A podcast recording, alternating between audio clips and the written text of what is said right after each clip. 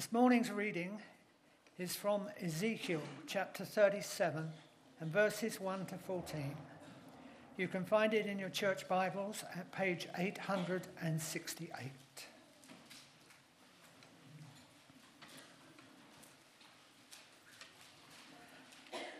The valley of dry bones. The hand of the Lord was on me, and he brought me out by the Spirit of the Lord and set me in the middle of a valley. It was full of bones. He led me to and fro among them, and I saw a great many bones on the floor of the valley, bones that were very dry. He asked me, Son of man, can these bones live? I said, Sovereign Lord, you alone know. Then he said to me, Prophesy to these bones and say to them, Dry bones, hear the word of the Lord. This is what the sovereign Lord says to these bones I will make breath enter you, and you will come to life. I will attach tendons to you, and make flesh come upon you, and cover you with skin. I will put breath in you, and you will come to life. Then you will know that I am the Lord. So I prophesied as I was commanded. And as I was prophesying, there was a noise, a rattling sound, and the bones came together, bone to bone. I looked, and tendons and flesh appeared on them, and skin covered them, but there was no breath in them. Then he said to me, Prophesy to the breath. Prophesy, Son of Man, and say to it, This is what the sovereign Lord says. Come, breath, from the four winds, and breathe into these slain that they may live. So I prophesied as he commanded me, and breath entered them. They came to life and stood up on their feet, a vast army. Then he said to me, Son of man, these bones are the people of Israel. They say, Our bones are dried up, and our hope is gone, and we are cut off. Therefore, prophesy and say to them, This is what the sovereign Lord says My people, I am going to open your graves and bring you up from them. I will bring you back to the land of Israel. Then you, my people, will know that I am the Lord. When I open your graves and bring you up from them, I will put my spirit in you, and you will live, and I will settle you in your own land. Then you will know that I, the Lord, have spoken, and I have done it, declares the Lord. This is the word of God.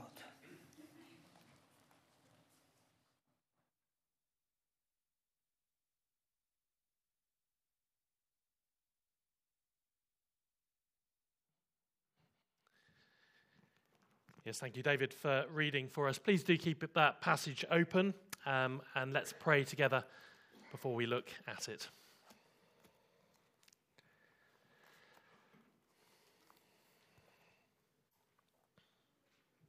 Come, Spirit of God, take that word that you caused to be written and help us to understand it this morning.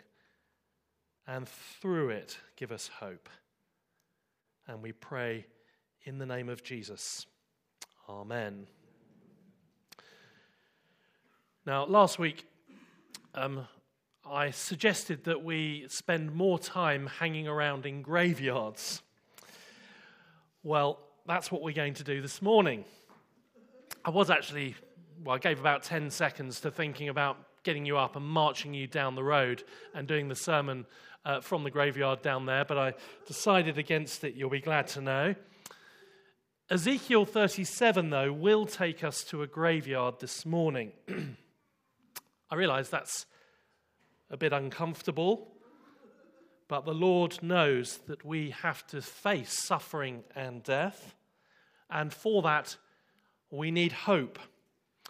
And paradoxically, the place that we're going to find hope we will find in a graveyard. This one in Ezekiel chapter 37. Ezekiel's vision of Death Valley is a vision of the nation of Israel. and as a nation, they had been exiled, they had been deported to Babylon, far away from their homeland. And they had recently received some devastating news Jerusalem has fallen. That's what they heard. And it's hard for us to appreciate just how devastating that was for them. But verse 11 gives us an insight into what they were feeling. Then God said to Ezekiel, Son of man, these bones are the people of Israel. They say, Our bones are dried up, our hope is gone, and we are cut off. See, that's how they felt. Life was over for them. There was no point living. They could feel the soil falling on their heads. Our bones are dried up. Our, our hope is gone. And maybe, just maybe you feel that way. Maybe something's happened in your life and you feel that your life is done, that it is over. Or maybe at some point you will. Something or someone will be taken away from you, and you'll think, that's it. Life's over. Life's done. Well, the Spirit of the Lord picks up Ezekiel and takes him on this grim tour, a valley full of bones. And looking through Ezekiel's eyes will put hope into him it puts hope into the exiles and it will put hope into us, whatever, and I mean whatever we are facing. We'll take the vision in three parts, drawing an implication from each of those parts. And our aim for this morning is that each of us can walk out with an unshakable and unbreakable hope. That's the aim. That sounds like a big deal, I know. It is. But let's get into it. Part 1 Death Valley. Verse 1. The hand of the Lord was on me, and he brought me out by the Spirit of the Lord and set me in the middle of a valley. It was full of bones. He led me to and fro among them, and I saw a great many bones on the floor of the valley, bones that were very dry. So, first up on Ezekiel's tour of Death Valley, he sees a vast number of bones. And what's more, these bones are very dry. They've been there a long time. They've been picked clean by the birds and bleached by the sun. And not only are there very many bones, but the bones are very dry. And not only that, they are scattered across the valley floor. They're, they're unburied bones.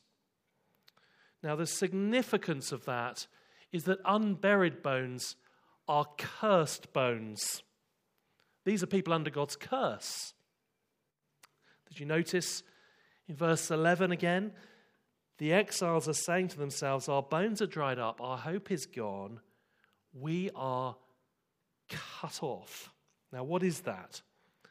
Well, that's the language of covenant curse. When God brought his people together at Mount Sinai, he said to them, Look, if you obey, I'll, I'll bless you. And if, if you disobey me, I will curse you. You'll be cursed. You'll be cut off. That was the language that was used. You will be under my wrath. That's what happened. Because they followed the ways of the world and not God's ways because they were disobedient, because they followed the cravings of their flesh, well, God cursed them. Literally, He, he raised up the Babylonian army to come and drag them off into captivity far away from their homeland. Now, they weren't physically dead. I expect some of them were, but most of them were spiritually dead cut off from their home, cut off from Jerusalem, cut off from the life giving Lord, whose presence was especially felt in Jerusalem. In other words, they were as good as dead, like a vase of cut off flowers. Now, that's all very interesting. But what we need to realize is that by nature we are those flowers. Because Israel's exile was a picture of the human exile. And it goes all the way back to, to Genesis. When Adam and Eve sinned and, and they represent us all, they were exiled. They were kicked out of the Garden of Eden. And what was in the middle of that garden? The tree of life. And that's why we die. We're, we're, cut off from the tree of life. We're, we're cut off from God Himself. Did you know that that's why we die? It's not just a biology thing, it is a theology thing. There's a reason for the, for the biology, there's a, there's a theological reason. And the reason is that by nature we're cut off from the life giving God. We are all then under the sentence of death. So here's our first implication. You must realize that things are worse than you thought. See, everyone has problems. We've all, we've all got problems of various kinds. But our great problem is death and judgment beyond that. And what's more, the reason why it's such a great problem is that we are spiritually dead. We are utterly powerless to do anything about it. You see, that's why we die physically. Israel said, Our bones are dried up. Well, they, they vastly underestimated their situation. Their bones are not merely dried up. Look what it says it says that they are very dry. We look at our troubles and our trials and we think, oh no, but it's worse. Sorry to tell you, it is worse because we face death and judgment. And what is more, we are dry bones, we are powerless. See, our spiritual condition, well, well look, we're not, we're not a body in A&E that needs a crash team. We're a bunch of dry bones. A crash team won't help. We need to realize that. We need even we're even more helpless and even more hopeless than the exiles. See, if we're ever going to access the hope we need, we first of all need to realize our spiritual condition. This is what the Apostle Paul wrote when he was, he was speaking to Christians. He said, As for you, in Ephesians chapter 2, as for you, you were unwell no, you were dead in your transgressions, uh, transgressions and sins in which you used to live. He then goes on and says, like the rest, we were by nature deserving of wrath. Our bones are dried up, our hope is gone, we are cut off. Now, do we accept that? That that is our natural spiritual condition. Perhaps it's the first time you've ever heard that before. You need to think about it. See, many people claim to be spiritually healthy. Others will admit that they are spiritually under the weather. Few people will accept what it says in this vision. Just like the exiles, we, we overestimate our con- condition. And because of that, is it any wonder that when somebody walks onto the scene and says, I am the resurrection and the life, well, we kind of think, well, that's nice, but we're just not that bothered about it because we don't think we need resurrection or life. Now, the obvious question is the question that the Lord asks Ezekiel in verse 3 Can these bones live. Now, the Lord isn't answering, asking a kind of a general philosophical question here about the possibility of resurrection.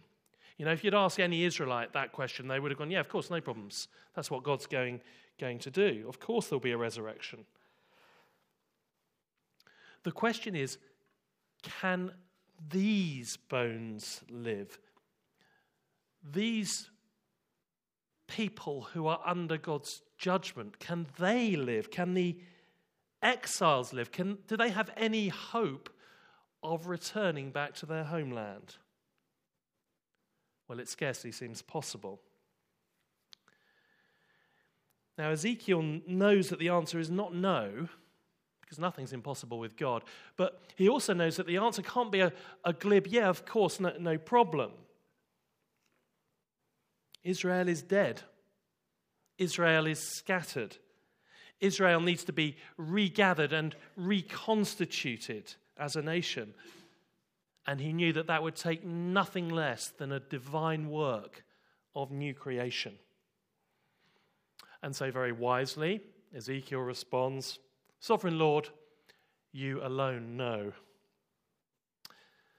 So, to sum up the first part of this vision, then, the Lord wants us to see that we are without hope, just like the nation of Israel, spiritually dead. We need to see that if there's going to be any hope, it must come from outside of us. We can't generate it ourselves. It must come from outside of us. And that's what the Spirit of the Lord now shows us in part two of Ezekiel's vision life from the dead. so, what did God give these exiles? Well, a vision or a picture of resurrection. God commands Ezekiel to preach to these bones. He must have felt a complete muppet, mustn't he? But he does. He preaches to these very dry bones, scattered bones, and astonishingly, verse 7 there is a rattling, and like paper clips to a magnet, them dry bones come together. So the, the toe bone connects to the foot bone, and the foot bone connects to the heel bone, and the heel bone connects to the ankle bone. You know the rest. You get the idea. Skeletons. And next, verse 8 tendons, flesh, skin, bodies. It's an amazing vision Death in reverse. What's it about? Well, it's a metaphor, of course. It's, it's a metaphor for a return from exile. God is saying, Look, Israel, you're dead, but, but I'm bringing you back. I'm giving you hope. And 70 years later, that's what happened under Cyrus, Persian ruler. The Israelites did return to the land as God promised. And then when Ezra and Nehemiah turned up, they rebuilt the wall and the temple. But think about this for a moment. As great as that was for the nation, Israel were left with a greater problem. It's our problem too. The problem of being exiled or cut off from God. That was their problem and ours. The reconstitution and return of that nation, it was a massive deal, but it wasn't the full thing. Verse 8 I looked, I saw corpses, but there was no breath in them. I wonder if the Spirit of the Lord did a tour of this room and showed us our natural spiritual state. I wonder how many of us would have breath in us. Maybe there would be a few surprises. So and so, a regular, a member, someone who's heard a thousand sermons, but a spiritual corpse, no breath in them. You see, hearing God's word is not enough there must be breath, there must be spirit. And that's why Ezekiel must prophesy to the breath. Now, to appreciate what's going on here, you need to realize that the word for spirit and the word for breath and the word for wind in the original, they're the same word. So when Ezekiel must preach to the breath, he must preach to God's Spirit. And through Ezekiel's preaching, the Spirit must come and breathe breath into these lifeless bodies. And so, for a second time, Ezekiel preaches first to the bones, now to the bodies. And here's an encouragement to every preacher breath or spirit enters them, and they came to life. Then they stood up, a vast army ready to serve the Lord. It is an extraordinary recreation. It's like the creation of the first man, Adam. There are two stages there is the forming, and then there is the filling. That's what took place in Genesis. You see, the point, is, the, two, the point of the two stages is that, cre- that recreating Israel is no walk in the park. It requires nothing less than the Spirit of God and the Word of God. So, if the first stage is Israel's return to the land, when did this second stage happen? Well, it happened in John chapter 20. You remember? The disciples were gathered in the upper room three days after Jesus had died. He makes a physical appearance. Do you remember that? He comes he comes along into that room and he breathes on them. He breathes on them the sweet breath of life. And he says to them, Receive the Holy Spirit. What's that about? It's about Ezekiel 37. That's what it's about. It's the Lord Jesus Christ coming along and saying, I am the resurrection, I am the life. I'm sending you, my, my apostles, out with this message that I am bringing about the ultimate exile. I am dealing with your ultimate problem of death. You're, you are spiritually dead, but I am ultimate hope. I will breathe my Holy Spirit into you, and you will live. Because I was raised, you will be raised with me. So here we have our second implication from this vision. Yeah, we've got to begin by realizing that things are far worse than we thought. But then we also need to know that with God, nothing is hopeless. See, here is a hope that triumphs over anything. There's a Jewish doctor called Viktor Frankl, and he survived the, the Jewish death camps of World War II. And he, he wrote a book called Man's Search for Meaning. I got this from, from Tim Keller. Of course, Frankl saw death everywhere in the death camps. And he saw that for some people, it, it brought out the very worst in them. People who just sort of decided they're going to do anything at all just to survive. So they betrayed one another to, to the Nazis, that sort of thing. Other people literally gave up. They literally got down on the floor, curled up in a ball, and died. And yet other people became courageous. They, they made sacrifices for others, they were heroic. The difference, well, Frankl said, it depends on what your hope is. See, if you have hope in something that suffering and death can actually take away from you, then you'll get bad or you'll, you'll give up.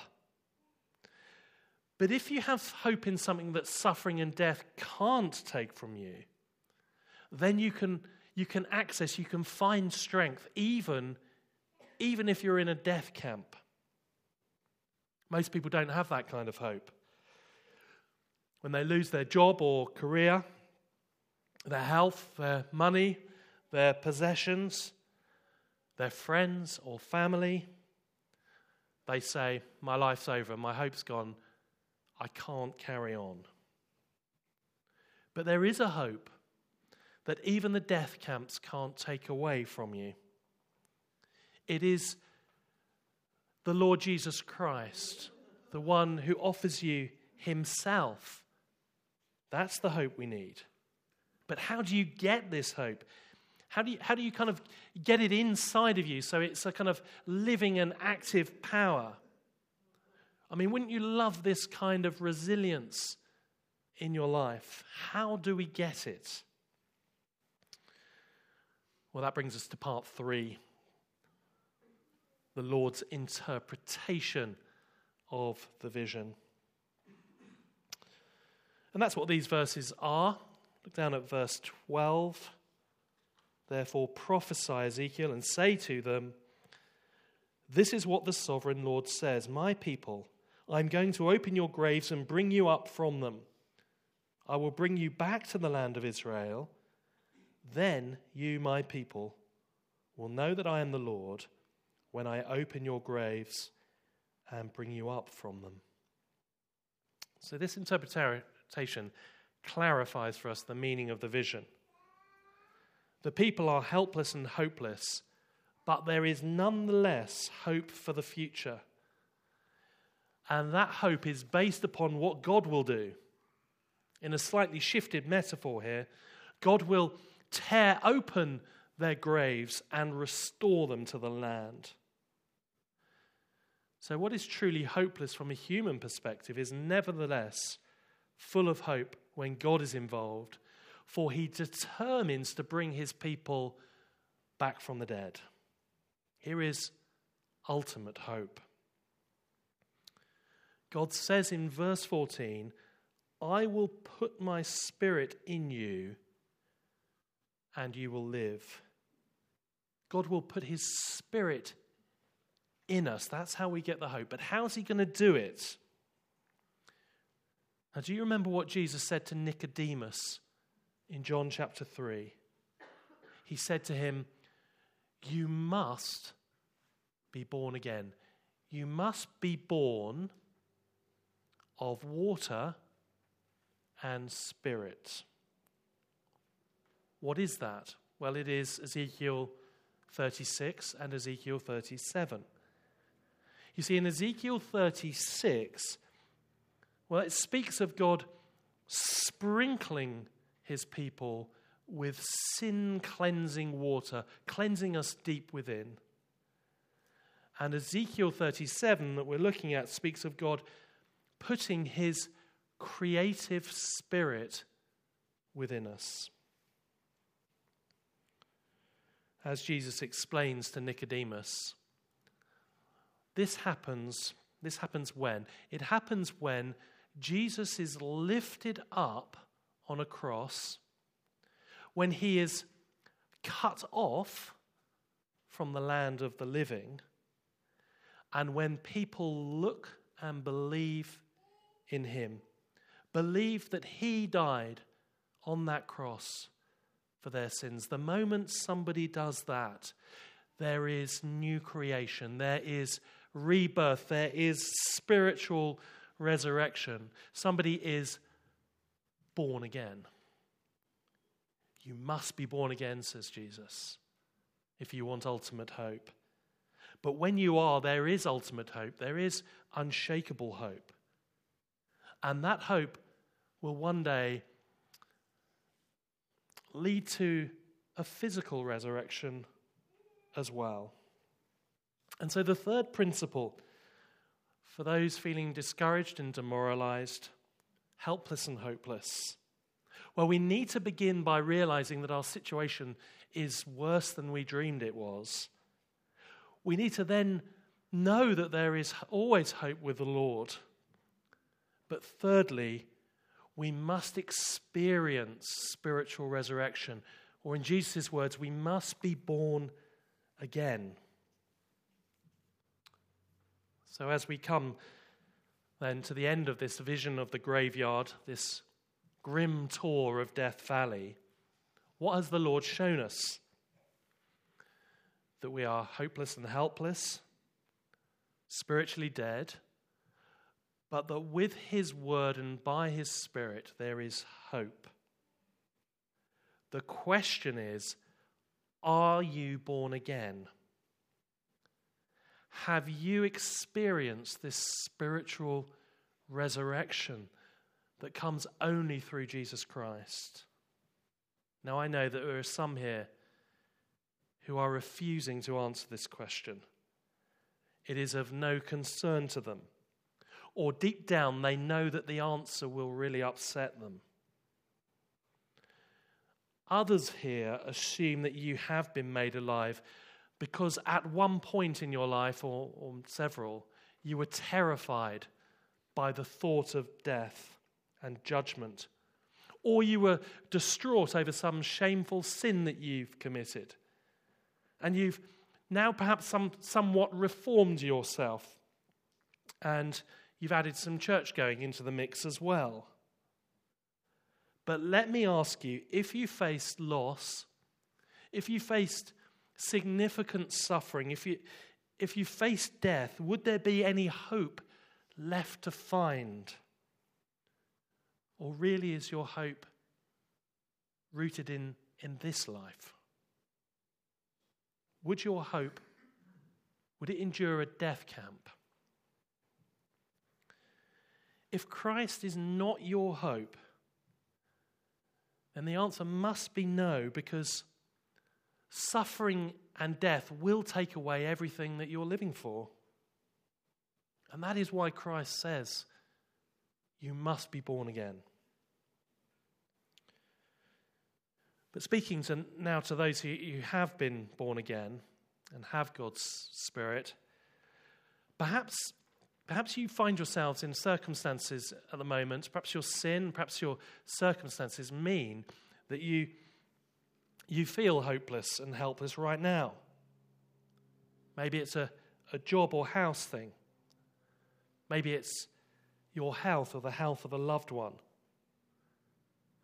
But let me ask you if you are a believer in God, open up your eyes and, and see how hopeless is this situation really? You remember that time when Jesus was asleep in the boat and the disciples, these professional fishermen, they're at sea and there's a storm and the, the boat is taking on water and they feared for their very lives. How hopeless was that situation? Jesus just woke up, rebuked the wind and the waves, and immediate calm. Or the demon possessed man, you remember that man, how desperate his situation was. He was, he was cutting himself, self harming. Nobody could tame him. He, he broke the chains that he was bound with. How hopeless was that situation? Jesus spoke a word, and that man was back in his right mind. Then there was the daughter of Jairus Remember that story? She died. You remember? And Jesus just said, Well, no, she's, she's not dead, she's just asleep. He walked into the room and said, Little girl, I say to you, Talitha cum, get up. And she got up. How hopeless was that situation? And then there was the time when Jesus was at the, the tomb of his friend Lazarus. Three days this guy had been buried and dead. And Jesus calls out and he just walks out of the tomb. Nothing is hopeless with our Lord Jesus Christ, nothing. See, if Christ has made you spiritually alive, then one day, like Lazarus, you will hear his voice and you will run out of the tomb to meet him with a new body, with Jesus Christ there is always hope. Now, I know that some of us at the moment will be in a great situation. You've, you've walked in today, you're full of hope. You know that you are safe. You, you know that whatever happens, you are in His grip and in His grace. That's great. But let's remember that we live in Death Valley. Let's remember that this world is dead in their sins. So let's be agents of hope. Let's not trust in ourselves. We are agents of hope, but we are not the hope. Jesus Christ is the hope Thank God. So let's arise. Let's put our gospel armor on. We'll be singing that song in a minute. Wielding the sword of the Spirit.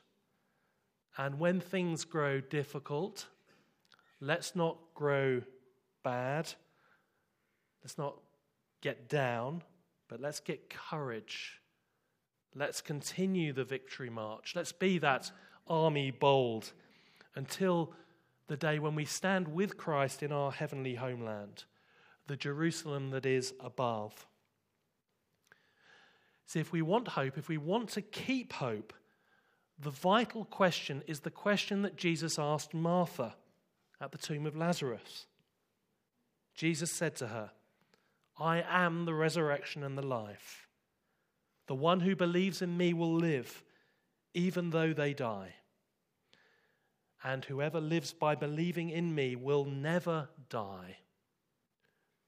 Do you believe this? That's the question.